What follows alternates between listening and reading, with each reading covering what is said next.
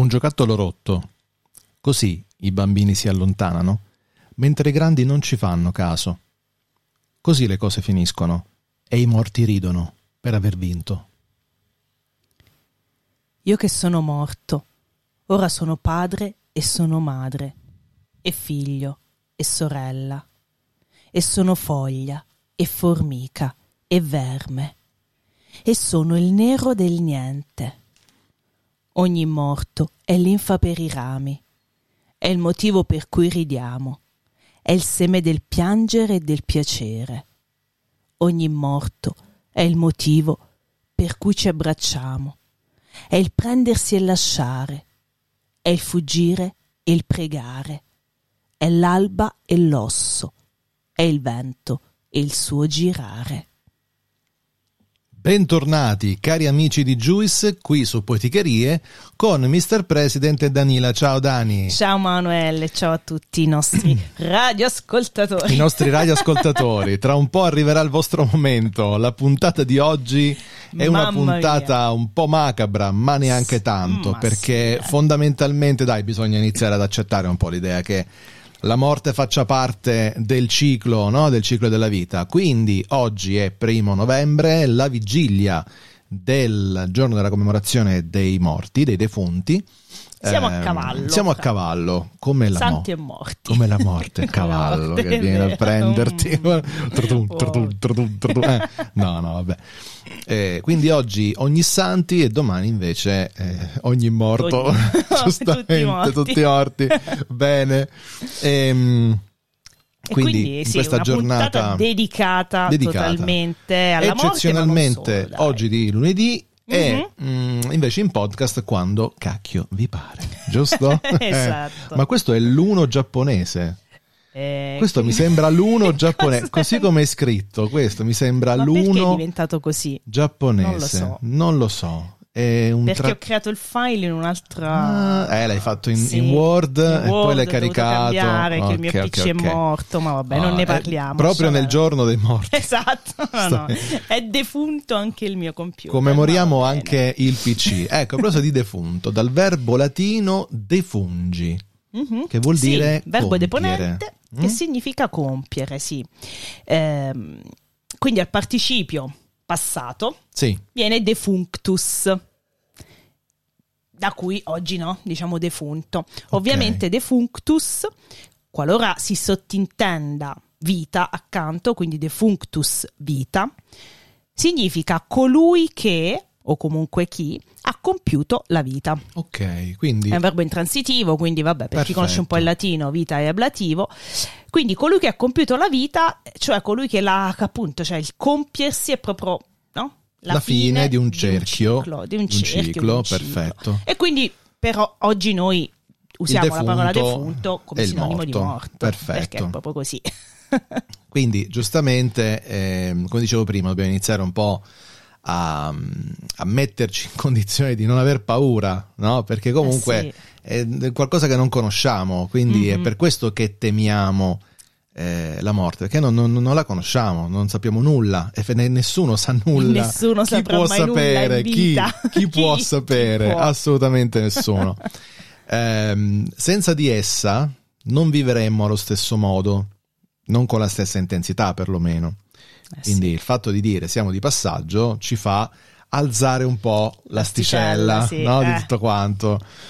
Quindi non è il contrario della vita, ma è parte di essa, perché appunto ci dà motivo per vivere più intensamente. Sì, se sapessimo di essere eterni probabilmente non vivremmo come viviamo. Probabilmente procrastineremo tutto. Infatti. Forse non avremmo ansie, non avremmo paure, però non vivremo intensamente. È vero. Sarebbe un po' scialba, la nostra vita. Effettivamente diciamo. Anche se poi comunque la morte non è che è soltanto la fine della vita, però si dice muore un rapporto, muore un'amicizia, cioè qualcosa che finisce, il tempo della nostra vita, che può essere quindi l'adolescenza, la giovinezza, perfetto, quindi cicli vitali che magari si interrompono per lasciare spazio a qualcos'altro. Ma la morte è davvero la fine? E con questa domanda io la lascerei in sospeso per voi, questa domanda. La morte è davvero la fine? Se volete scriveteci al numero 351 8650 350. Ormai lo avete imparato, è talmente musicale che potete anche recitarlo così, come un mantra. Come un mantra, esatto. O una preghiera. Una preghiera, se volete, insomma, per chi crede. Nel sondaggio, questo è il sondaggio one, questo qui. Questo è un sondaggio zero, diciamo, perché okay. volevo insomma vedere un pochino... I sondaggi... E poi zero. No, esatto. Sondaggi zero sul topic. Volevo sondare un po' il terreno, insomma, avevo idea dei due argomenti da trattare, sondare un po' il terreno. Quindi qui vedere, tu insomma, hai chiesto, secondo voi, anzi, preferite il connubio, che è ancora meglio, amore e morte oppure morte e rinascita?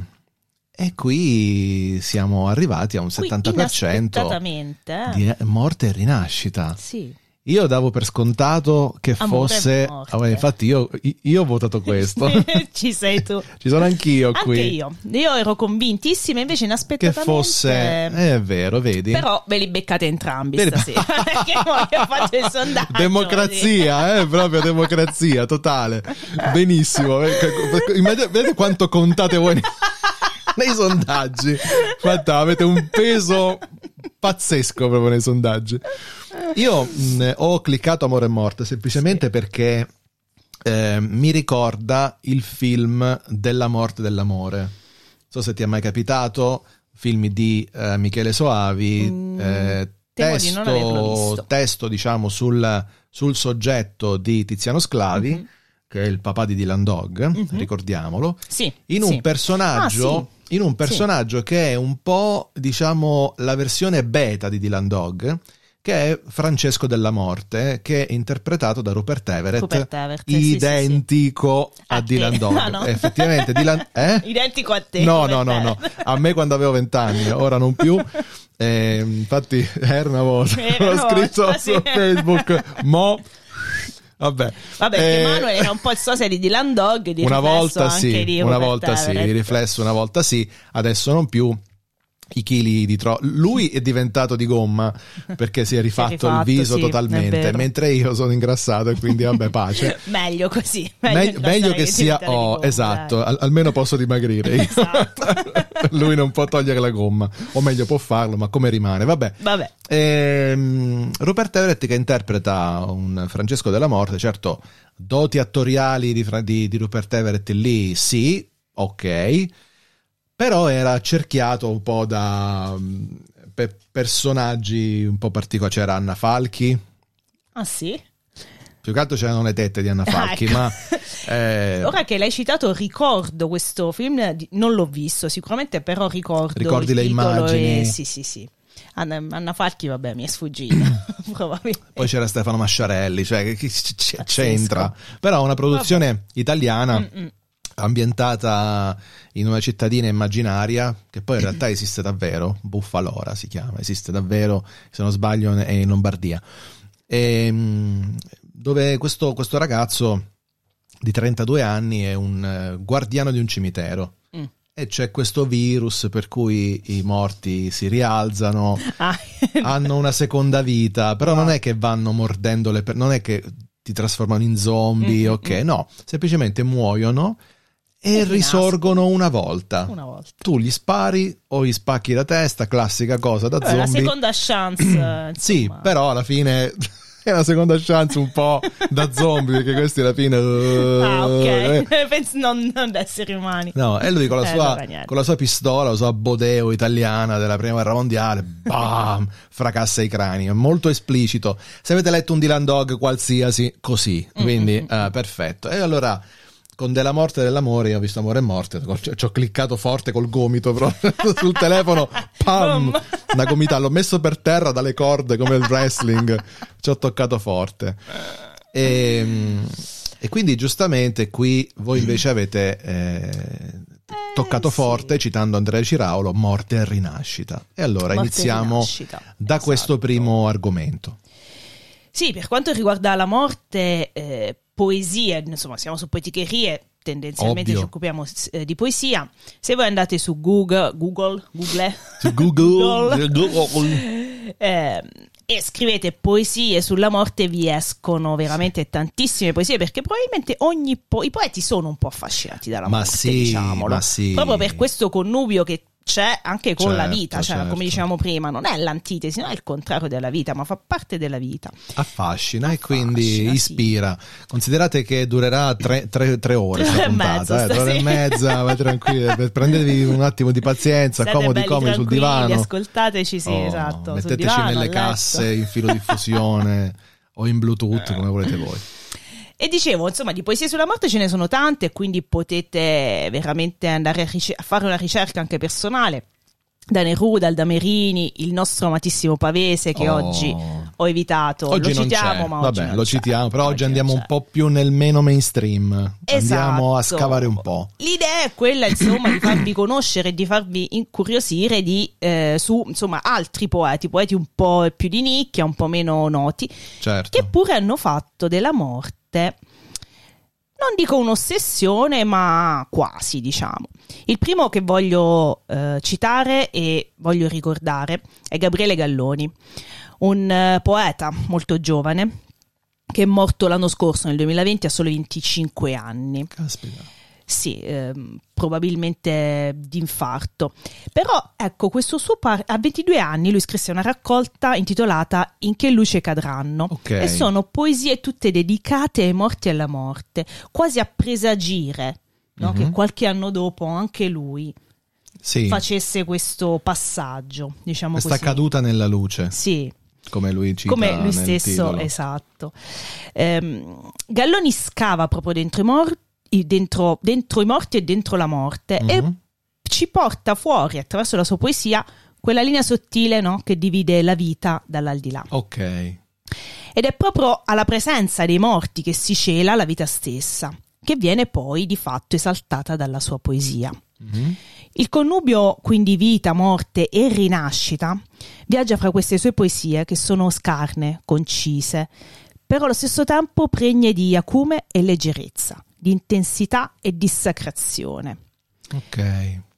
C'è il nostro Renzo Paris, e dico nostro perché è abruzzese, che lo ricorda con una frase che vorrei far leggere a Manuel. Sì, Renzo Paris lo ricorda dicendo questo: aveva una vita sentimentale molto intensa, una specie di voragine, in cui brillava il mare nero del suo inconscio. Mi spedì In che luce cadranno, che mi colpì molto proprio per questa sua saggezza. Prendeva di petto il tema dei morti, delle ombre, e aveva soltanto 22 anni. Per provocarlo, gli dissi di uscire dal crepuscolarismo e avventurarsi nei piaceri d'annunziani. Mi promise che avrebbe affrontato il gioco dei piaceri, anche quelli privi di ironia. E purtroppo però il destino non gliel'ha permesso. Gli ha fatto una bella provocazione, che esci da e avventurati nei piaceri d'annunziani, goditi la vita. Esatto. Però dopo 3 anni purtroppo è venuto a mancare, ci ha lasciati. E adesso vi leggiamo qualche poesia proprio per farvi comprendere, intuire ed entrare, no? Dentro la sua poesia e dentro ciò che vi abbiamo raccontato. E quindi ci alterneremo. Dopo di te, Dani. I morti tentano di consolarci, ma il loro tentativo è incomprensibile. Sono i lapsus, gli inciampi, l'indicibile della conversazione. Sanno amarci con una mano e l'altra all'invisibile. Ho conosciuto un uomo che leggeva la mano ai morti. Preferiva quelli sotto i 20 anni. Tutte le domeniche, nell'obitorio, predicava loro le coordinate per un'altra vita. I morti continuano a porsi le stesse domande dei vivi. Rimangono i corsi e i ricorsi del vivere, identici sulle 2 rive. In che luce cadranno, tornati alle cellule. Se la madre dei morti è sempre polvere, i morti cercano la loro madre. Ogni sabato sera, sulle spiagge libere, sotto le sedie o nei gelati, caduti di mano ai ragazzini, in chissà quante estati, in chissà quanti alberghi, marciapiedi, lungomari. E questo era il nostro Gabriele Galloni, che insomma... Sì. C'è stato il ricordo di Gabriele Galloni nel 2020 è stato molto sentito, molto sentito e celebrato, sì, soprattutto magari su chi diciamo frequenta gli ambienti poetici. Io purtroppo l'ho conosciuto solo dopo la sua morte, dopo. Quindi insomma ci ho messo un po' di tempo, però alla fine sono contenta di averlo omaggiato così. Certo. Un altro poeta invece contemporaneo e vivente, in questo caso, è Roberto Inglese. Io non so se qualcuno si ricorda, vi abbiamo consigliato qualche puntata fa la lettura del suo libro All'osteria degli Invisibili. Nei consigli di lettura di fine puntata. In realtà abbiamo anche letto qualche poesia, credo, qui e là. Un autore che a me piace molto, probabilmente non famosissimo, però insomma Poeticherie vuole... Lo diventerà, grazie a Poeticherie. E anche Roberto, che ha pubblicato questo libro, ma nella sua pagina Facebook continua a scrivere, diciamo è uno scrittore... come si dice, fervente, mi viene da dire, insomma, scrive tantissimo adesso. Un fiume in piena. Esatto. Questo è quello, come lo definisci negli appunti. È un fiume in piena, è veramente così. Sì. E anche lui, diciamo, lui veramente quasi ossessionato dal tema della morte, ma sempre utilizzata alla fine a sublimare ed elevare la vita e la poesia. L'amore e la rinascita. Quindi perfetto per quello che serve a noi. Questa volta inizio io. Accarezzami ti prego senza mani, portami gli occhi, le labbra, i seni, quei posti dove nascono i morti. Regalami il tuo scheletro imballato e tutta la poesia che hai. Ti amerò come certi giorni di pioggia. Nudo, solo, senza genitori, proprio come ai primi tempi. Nuoto nel liquido amniotico, respiro e affogo. Il dolore già mi ama. Mi guardo come si guardano gli umani con rassegnata compassione. Prima d'esser nato muoio. È un attimo. Poi risorgo per morire tutta la vita. Si può morire di poesia. Morire e vivere da un'altra parte del cielo. È guardare l'infinito dall'altra parte dello specchio. Le stelle, da morti, sono più vicine. Ogni vita conserva una propria dignità. La poesia è una storia di umiltà. È essere infilzato, trafitto, poi con le proprie mani addentrare di più la lama e urlare «Grazie». Che spettacolo morire! Mi vesto di nero per confondermi con l'ombra. Mi barrico nella cassa in zinco. Mi autosaldo. Divento necroforo. Le esalazioni di piombo mi arrivano all'olfatto. Gli esperti dicono che sono nocive. Prendo la vanga e comincio a scavare. Anche da morto mi sporco le mani. E voi tutti intorno ad applaudire. Quanta ipocrisia! Ho solo il desiderio di scappare, che a resuscitare in questa vita non ci voglio pensare. Cavolo, veramente un fiume in piena, ma più che di parole, di contenuti. Sì, di contenuti. Cioè, c'è una densità in questi contenuti altro che il mercurio. Veramente io l'avrei intitolata Mercurio questa raccolta, perché è veramente un peso specifico incredibile. Quindi spero che Roberto Inglese vi entri nel cuore, acquistiate qualsiasi cosa, seguite i consigli di Poeticherie, mannaggia la miseria, seguite i consigli di Poeticherie e non vi pentirete, non ve ne pentirete, ci vuole uno slogan. Secondo argomento, amore e morte, quindi diamo retta al 30% che... No, al 30%. Che accontentiamo anche il 30% di chi ci segue. Insomma. Quindi anche io, Danila, esatto. Siamo noi il 30%. No, anche qualcun altro, sì, dai. Sì, hai voglia. Tutti gli altri che hanno... Allora, qui c'è l'etimologia di amore. Io questa l'ho azzeccata. Sì, infatti c'è il sondaggio. C'è il sondaggio anche. Sì, vabbè. Perché io qui avevo capito che c'era questa A. Alfa privativo. L'alfa privativo. Insomma, mia, qua. Quante ne so e non lo so.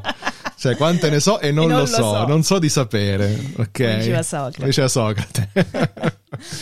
Sì, diciamo che una delle etimologie della parola amore, che però non è proprio un'etimologia linguistica, è un po' più poetica, però è rimasta, insomma, e l'amiamo tutti, ormai per molti di noi, infatti tantissime persone hanno azzeccato nel sondaggio l'etimologia della parola amors, che significa proprio assenza di morte, con quest'alfa privativo prima della morte. Io adesso direi che se fosse dei giorni nostri questa interpretazione, sarebbe il classico gioco di parole che fa un social media content, no? Quelli che gestiscono i contenuti social. Farebbe un gioco di questo tipo. Sì, è una vero, cosa particolare. Ci può stare, sì. E quindi amore come assenza di morte, perché dai, quando ci innamoriamo, quando amiamo, ci sentiamo profondamente vivi, faremmo di tutto, salteremmo, non so, abbiamo il doppio della vitalità, è come se la barra dell'energia da 0 a 100 arrivasse a 200 e quindi ecco perché ci sentiamo ancora più vivi di quanto non lo siamo non lo siamo normalmente. Eppure però c'è sempre questo legame tra amore, morte.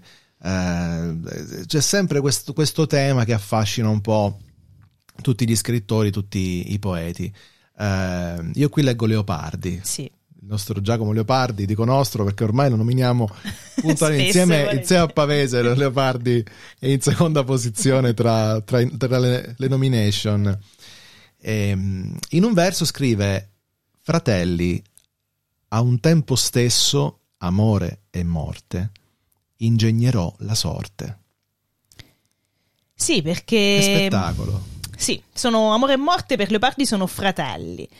Ero 70. Ingegnerò la sorte. Cioè nel senso generò. Insomma, la sorte creò, generò. Sì. Amore e morte come fratelli. Perché per Leopardi amore e morte, Eros e Thanatos, sono considerati e desiderati allo stesso modo. Hanno questo legame genetico, appunto, sono fratelli, in quanto entrambi portatori di piacere, perché l'amore amplifica le sensazioni positive del piacere, la morte però fa cessare le sensazioni, diciamo quelle negative, e quindi anch'essa provoca piacere nel momento in cui, no? Come quando muore qualcuno che ha passato purtroppo gli ultimi giorni in sofferenza, adesso può riposare in pace. Queste cose qui. Ma poi anche che ci diciamo. Se vogliamo, sempre fra amore e morte, anche quando, non so, finisce una storia di che è considerata un amore tossico, per esempio. Esatto, no? La morte di quella storia fa cessare poi anche quello che la tossicità che purtroppo ci si portava dietro, la negatività, ed è una rinascita e torniamo all'argomento di prima. Tutto un po' collegato, insomma, amore, morte e rinascita. Se siete un poeta o una poeta, anche magari dilettanti così, giusto per, almeno una volta vi sarà capitato di scrivere qualcosa tra amore e morte, proprio in tranquillità. Non diciamo che siete scontati, diciamo soltanto che vi siete lasciati prendere dalla vena poetica generale di tutti quanti che bene o male... Infatti anche pittori e scultori, tra l'altro l'immagine che c'è nel podcast di Scile, esatto, è La morte e la fanciulla, se non sbaglio. Ho un'amica a Vienna che mi dice: quando è che venite a vederlo dal vivo? Perché, ha ragione. E quindi dobbiamo ci organizziamo e veniamo. Poeticherie a Vienna facciamo. Sì, infatti tantissimi pittori, scultori, insomma, cioè è un po', non so, una vena un po' di tutti gli artisti, perché quando si va in profondità, alla fine amore e morte sono comunque due due pilastri. Sì, proprio della vita, no? Esatto. Fanno parte, ritorniamo al discorso iniziale, fanno parte della nostra vita. Abbiamo già parlato di Orfeo ed Euridice, abbiamo parlato di Paolo e Francesca, ve ne abbiamo parlato nell'ultimo podcast che poi vi consiglieremo, di ascoltare. Però Romeo e Giulietta ancora no. Romeo e Giulietta no, però. Chi lo sa? Questa sera in realtà vorremmo leggervi, visto che appunto tutte queste storie di amore e morte che si intrecciano e ci hanno fatto sognare, sempre. Sì. Vorremmo leggervi una storia che è un po' riadattata, ovviamente, un po' accorciata, certo, un po' cambiata, quindi per chi magari la conoscesse perfettamente ci perdonerà, però i tempi della radio sono un pochino più possiamo stretti. Leggervi tutto, esatto. È chiaro. Questa è la storia di Piramo e Tisbe, narrata nelle Metamorfosi di Ovidio. E secondo me, non ci mettono la mano sul fuoco, non lo so, magari se qualcuno lo sa per certo, però secondo me è proprio a questa storia che si è ispirato Shakespeare e ascolterete perché.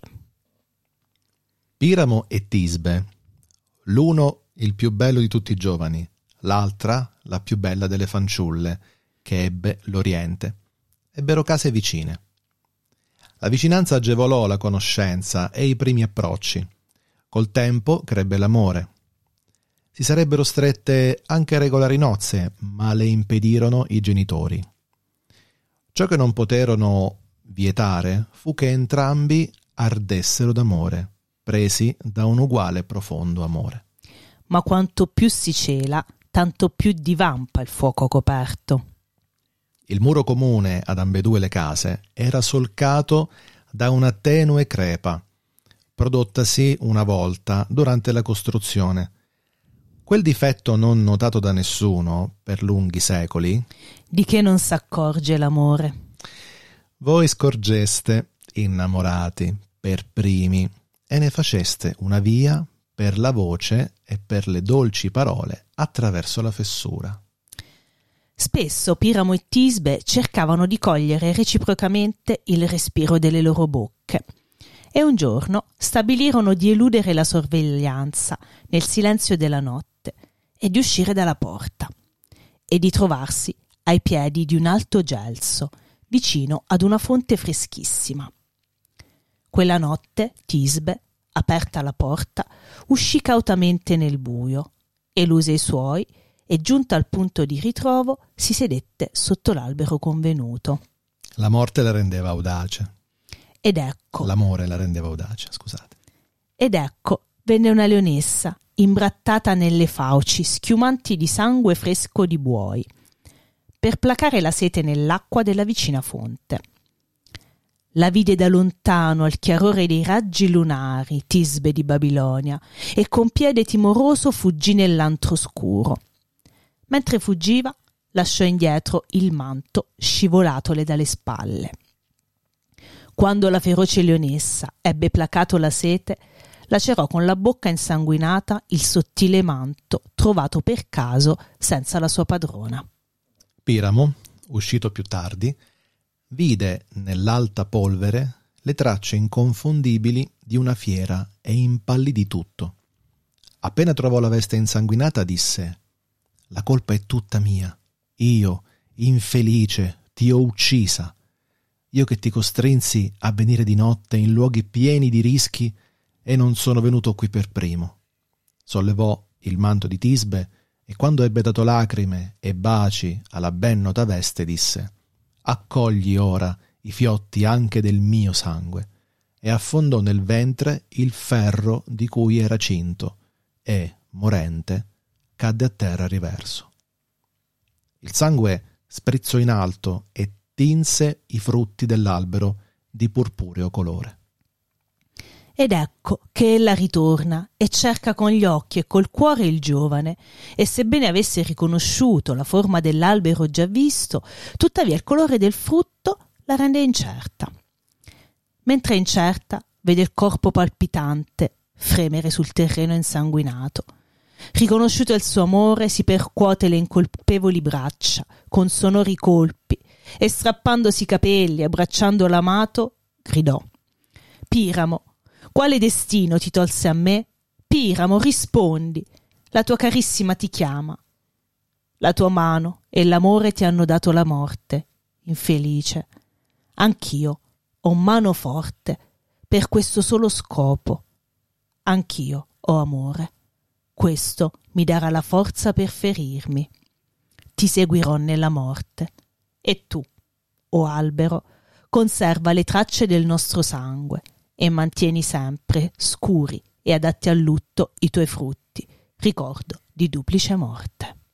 Juice Radio Italia, la radio che suona libera. E in questa seconda parte ci sono i vostri pensieri e sentimenti. Finalmente. Quelli dei nostri radioascoltatori. Protagonisti siete voi, quindi intanto diteci se non aveva ragione Danila che secondo lei Shakespeare ha letto Ovidio e poi ha detto ma facciamoci su Romeo e Giulietta. E poi vediamo potete un po'. Scriverci qui al nostro al 351 8650 350 o poeticherie@giusradioitalia.it se la mail la preferite. Esatto. Ancora più romantica. Se preferite carta, penna e calamaio, lasciatela in una bottiglia nel mare. Magari un giorno qualcuno di noi la ripescherà. Il sondaggio One che abbiamo lanciato anche insomma alla luce della prima domanda fatta, rinascita o fine? 70% rinascita, 30% fine. Quindi insomma cavolo, la morte vista come rinascita piace a tutti, piace ma è così, nulla finisce, tutto cambia, tutto è in trasformazione. Esatto. Quindi, il sondaggio 2 era le quello, sputazze insomma. Contro il microfono si sprecano, vabbè che tanto siamo sempre gli stessi, quindi figurati. Siamo anche tutti protetti. Appunto. Qui. Amors. Il sondaggio era Amors e bisognava scegliere fra tre opzioni, amore, morte o assenza di morte. E devo dire che qui siete stati bravissimissimi perché la maggior parte di voi conosceva l'etimologia. E quindi l'80% ha risposto assenza di morte. Qualcuno però ha risposto anche amore o morte. Insomma, alla fine ci piace ugualmente. Ma avete sbagliato a toccare. Dai, dove volevate dire assenza di morte anche voi. Magari qualcuno non ha letto quella S finale, chissà. Sì, infatti, può essere. Il sondaggio 3 invece della morte e della vita, mi è partita una capsula. Bacio o abbraccio, quindi sì, qua volevo spiegare il bacio della morte o l'abbraccio della morte o oppure della vita. Il bacio della vita e abbraccio della vita. Perché qualcuno magari potrebbe non aver capito, quindi la morte e la vita vi abbracciano o vi baciano, questo era un po' il senso del sondaggio. Ma quanto siete poetici, romantici. Romanticone. 85% il bacio. Il bacio della morte e il bacio della vita. Sì, perché questo veramente rispecchia i nostri ascoltatori super romantici, perché il bacio ci fa sempre comunque pensare all'amore. L'abbraccio è invece qualcosa di più fraterno. L'abbraccio sì, quindi un po' la madre vita o la madre morte che ci... Tra l'altro il bacio della morte è anche una tecnica di annientamento della preda da parte di, se non sbaglio, della tigre. Può darsi. Se non sbaglio, la tigre che proprio morde sul muso finché proprio non soffoca e butta giù la preda. Quindi è una tecnica di combattimento istintiva animale. Beh, probabilmente anche insomma morire con un bacio. Quello però non è tanto. No, quello della tigre no, però è soltanto soffocamento da bacio. Le fauci che si immagina poi quei canini piccoli, delicati, quei dentini poco così pungenti. poco pungenti. Chi ha scelto abbraccio ha dato anche motivazioni, che c'è l'abbraccio riempie, il bacio è solo in superficie. Un abbraccio significa sono con te, anzi, puoi contare su di me. Quindi non so se avete magari inteso l'abbraccio della vita e il bacio della morte, forse l'avete un po' separata questa cosa. Sì, forse sì, però è strano il fatto che appunto due persone che hanno scelto abbraccio si sono sentite entrambe di giustificare adesso ti dico anche perché. Sì, sono in minoranza, perché si sono accorti sono in minoranza. Ora ti spiego perché. che si sappia. Che non ho detto a caso.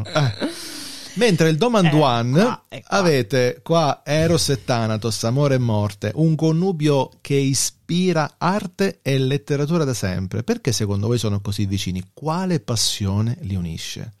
e qui vi siete veramente, insomma, sbizzarriti, ma io vi adoro tutti coloro che hanno risposto, perché insomma hanno delle risposte molto molto pregne di significato, molto addirittura intense. Qui con un elenco puntato. Sì, vabbè, la vuoi leggere tu, la tua amica, visto che è Ambra, è amica tua, però ormai è diventata di riflesso anche mia. Ambra fa un elenco puntato. Punto 1. Niente, virgola. In pratica ti innamori come una scema.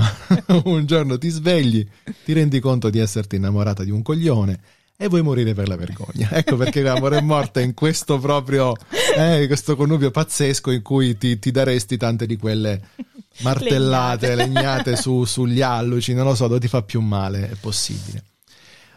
2.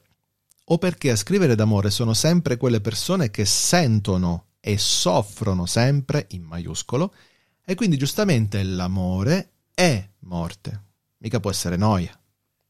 Se ti innamori e soffri, muori dentro in qualche maniera. Chiunque ha scritto era travagliato, era sempre combattuto. Le poesie d'amore sono sempre amore sofferto. Solo se non ti innamori ti rompi le scatole che stai lì a non far nulla. Se ti innamori e ci soffri, muori dentro e scrivi. Perché devi scrivere. Più soffri più scrivi. Oh, eccolo qui. Poi c'è Michele che invece ci scrive: non li unisce una passione, ma uno stesso fine. E il fine è la conservazione della specie nella dissoluzione del singolo. E qua si sente che Michele è poeta. Si sente. Lo intervisteremo. Certo, sicuramente. Giorgio, è lui? Giorgio, ciao Giorgio. Sì. Ciao Giorgio, sicuramente ci sta ascoltando. Sicuro. Giorgio dice che si completano. L'uno non può fare a meno dell'altro. Dopo la vita vi è la morte. Dopo la morte di nuovo la vita. Nella natura, nelle piante ed anche nel genere umano. Su questo Giorgio siamo perfettamente d'accordo, ma quando si tratta di natura qua credo che tu sfondi veramente una porta più che aperta, e non ce la porta. Come dice un mio amico, sfondi la porta del Colosseo, perché proprio la nostra cultura ci ha inculcato la paura della morte. In tante altre non è così. Si rinasce, o meglio si continua a vivere sotto altre forme. In un qualche modo noi ci siamo sempre, al limite anche solo nel ricordo che noi abbiamo di chi ci ha lasciato e nell'essere noi ricordati da chi rimane. Su questo io mi ricordo che una visione di questo tipo io l'ho elaborata alle elementari, ma da solo, cioè nel mio fantasticare da figlio unico. Tu dici che ma non potevi giocare come tutti i bambini con le biglie, no, con i pupazzi, con i robot. No, io fantasticavo su, ma lo so, perché era morto mio nonno, no? Sì. Allora diceva, ma adesso nonno dove sta? Il paradiso? No, secondo me, così come io adesso tocco gli oggetti e sono cosciente di quello che sto facendo, come faccio a non esserlo più un giorno? Dove vado? Lo sarò dentro qualcos'altro, qualcun altro, però non saprò mai cosa è successo prima. Cioè io già pensavo alla reincarnazione, prima ancora. Bimbo prodigio, sì, per tante altre cose no, però per alcune. Sì, è bellissimo anche appunto la frase finale di Giorgio: anche solo se restiamo nel ricordo di qualcuno, ci siamo. In qualche maniera siamo morti. Se lasciamo, ma anche se non lasciamo il profumo, come dice mio socio, dice devi lasciare il profumo quando passi, vabbè, sì, ok. Però anche se non lo lasciamo, siamo eterni. Guardate i più grandi personaggi storici che hanno fatto soltanto un macello in vita, infatti, sì. Tutto era una puzza. Tuttora invece comunque lì, rimangono, restano lì, ce li ricordiamo e li dobbiamo ricordare, altrimenti diventano replicabili. Sì, infatti, e non è così che deve andare. Esatto. Rosaria ci dà proprio una spiegazione, una piccola dissertazione. Lei è psicoterapeuta, okay. E quindi ci spiega, cioè una piccola dissertazione, un suo pensiero a cui tengo molto. Prestate bene orecchio perché è complessa la scrittura, però è comprensibile. Certo. Ecco. Non è data esperienza d'amore che non implichi la dissoluzione e la perdita di una costruzione del sé, che potremmo definire artefatta. se si considerano le idealizzazioni e le polarizzazioni che ognuno costruisce sul proprio modus vivendi e sul proprio essere nel mondo. Amore è metaxu, ci ricorda l'insegnamento platonico. È un mediatore. Ma tra cosa? Credo che si disponga come mediatore tra la capacità di disporsi verso l'alterità, ignota e per sua stessa definizione insondabile, e di conseguenza carica di angoscia. Quindi l'alterità è la capacità di accogliere l'abbandono e la rinuncia della costruzione che abbiamo fatto nel tempo del nostro io ideale. Amore ci conduce negli abissi. Non a caso Platone nel Simposio riporta la genesi di Eros al dio Poros, che significa passaggio. Amore ci disarma, perché nella relazione ci getta a stretto contatto con l'inconoscibile, proprio ed altrui, senza cedere al canto delle sirene della tentazione simbiotica, per molti rassicurante. Anzi, nel vero incontro d'amore non c'è invischiamento, ma ulteriore differenziazione. L'incontro è sempre l'incontro con una alterità, presente ma sconfinatamente insondabile, incolmabile, mai certa. Non somiglia questa all'esperienza di morte? E l'abbiamo detto prima, no? Che la morte è inconoscibile, insondabile, e per questo fa paura. E l'amore è altrettanto. È la stessa cosa, cioè quando c'è la scintilla, se non ci facciamo sedurre dalle sirene, ok? Esatto. O da un rapporto che diventa simbiotico, dalla routine, da un rapporto che idealizziamo quanto deve essere così, ma è proprio il sentimento, la scintilla, il mettiamo fuoco in discussione, sia noi che l'altro, perché effettivamente magari veniamo sorpresi. Sì. E dicevo, cavolo, ma allora... Ecco perché metti in dubbio te stesso. E poi naturalmente non conosci dall'altra parte, perché non finiamo mai di conoscere una persona probabilmente, e lì c'è questo mistero, c'è questo non sappiamo, non come appunto la morte. Come la morte. E quindi insomma questo è comunque un invito a conoscere l'amore nella sua essenza. Sì. Perché sì, noi spesso confondiamo l'amore con lo stare insieme, con il rapporto di coppia. Esatto. E invece amore è quello che Rosaria ci ha ben descritto. Grazie a Rosaria e grazie agli amici che hanno partecipato, che hanno condiviso i loro pensieri, tutto quello che veniva in mente. E noi passiamo ai consigli, naturalmente, letture ed audioletture. Manuel, piano, ok. Audiolettura qua.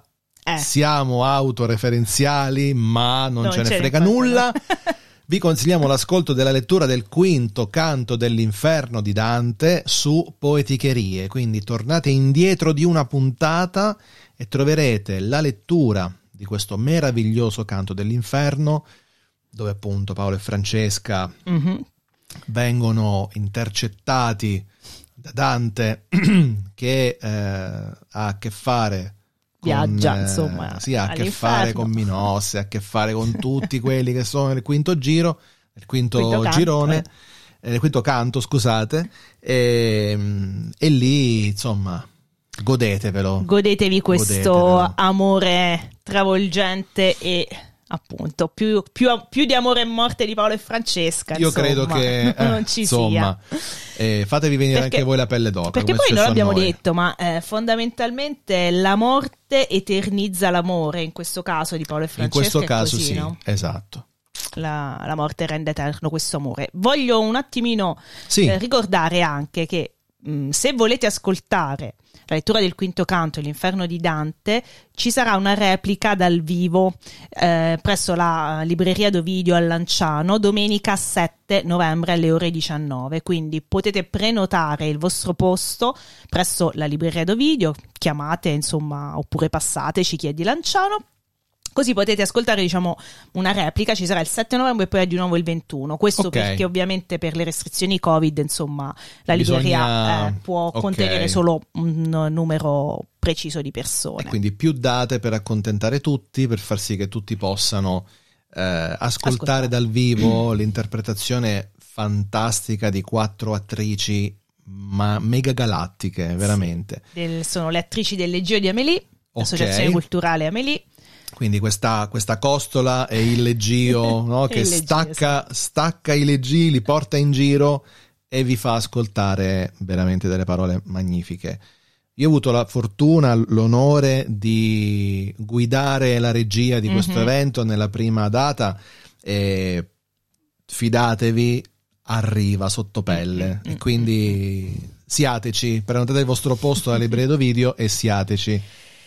E invece chiudiamo con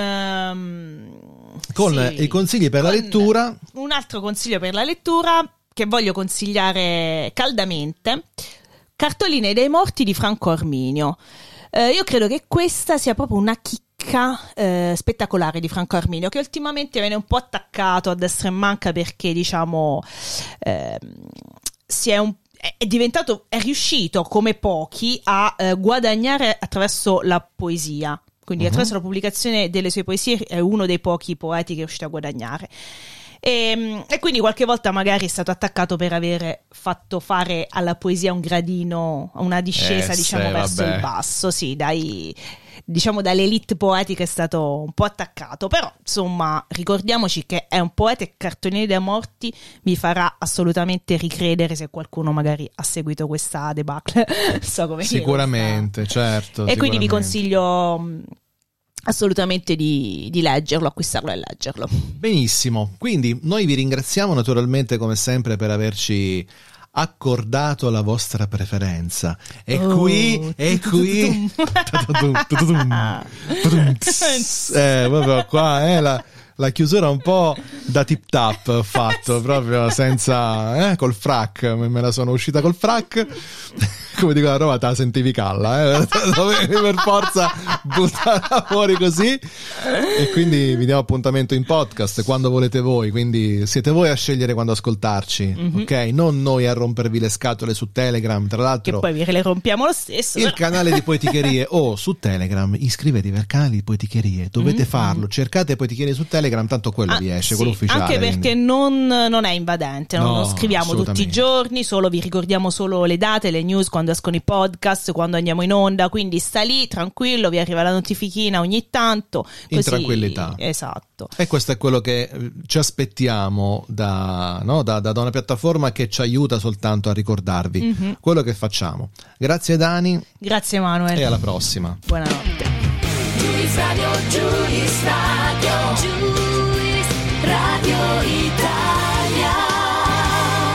Juice Radio Italia, la radio che suona libera.